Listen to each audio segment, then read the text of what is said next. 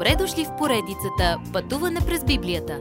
Това е едно пътешествие, което ни разкрива значението на библейските текстове, разгледани последователно книга по книга. Тълкуването на свещеното писание е от доктор Върнан Магий. Адаптация и прочит, пастор Благовест Николов. Бракът на Агнеца и Армагедон. Изминахме мрачните дни на скръбта, но сега унинието отстъпва на песните. В Откровение 19 глава обръщаме страницата от злокобните дни на присъдите до ярките дни на благословение. Вървим с Йоан във видението му към най-голямото събитие – второто идване на Христос за установяване на царството му на земята. 4 алилуя отварят тази глава и отварянето на ада я приключва. Йоан записва, че е чул силен глас като огромен хор на небето да казва «Алилуя! Спасение, слава и сила принадлежат на нашия Бог, защото са истинни и праведни неговите присъди». В сцените на поклонение в Откровение 5 и 7 глави видяхме старейшините, църквата и безбройните ангели и сътворени създания да хвалят Бога. Сега светиите от скръбта се включват в песента. Това е първият път, когато те могат да извикат старозаветната дума за победа. Алилуя! Това е единственият път, когато думата е употребена в Новия Завет.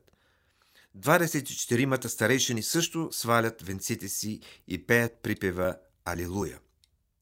Ние участваме в тази небесна сватба. Тялото на вярващите от петдесятница до грабването сега се представя на Христос като невеста.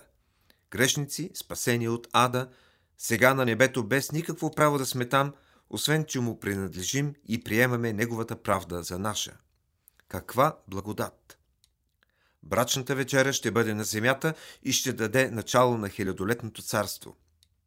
Завръщането му на земята е кулминацията на всичко в Откровение и е първото от последните 7 неща, които Йоан вижда и записва.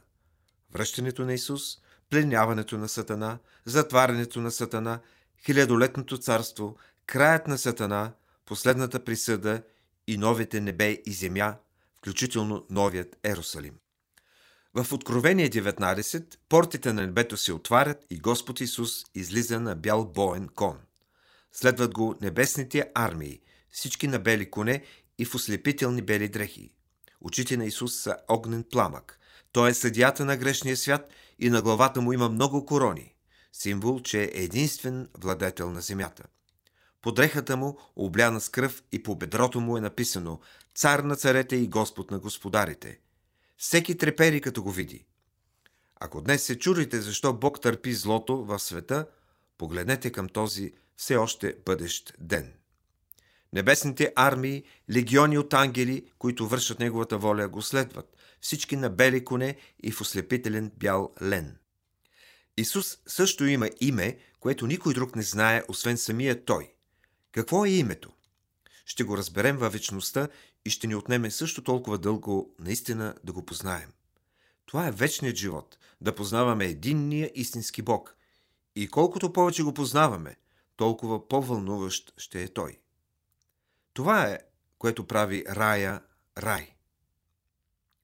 На земята ангел стои в слънцето и оповестява последната битка на Армагедон. Там, на равнината в централен Израел, стоят антихристът и лъжепророкът и земните царе, събрани с армиите си да воюват против Исус.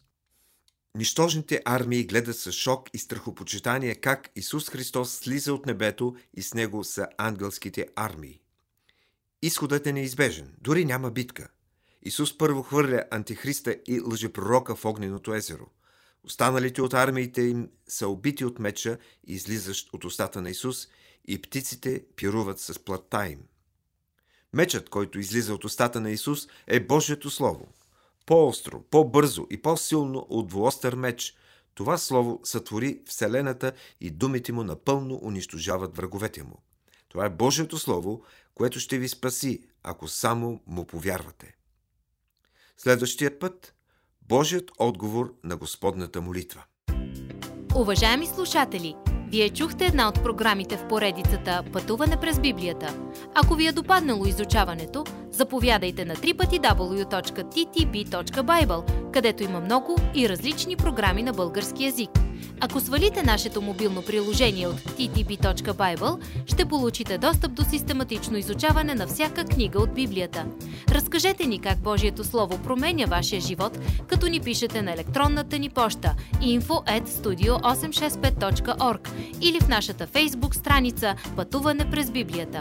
Освен до аудиопрограмите, чрез мобилното приложение ще получите достъп и до различни материали. И на още едно място ще намерите нашите обяснения на библейските текстове.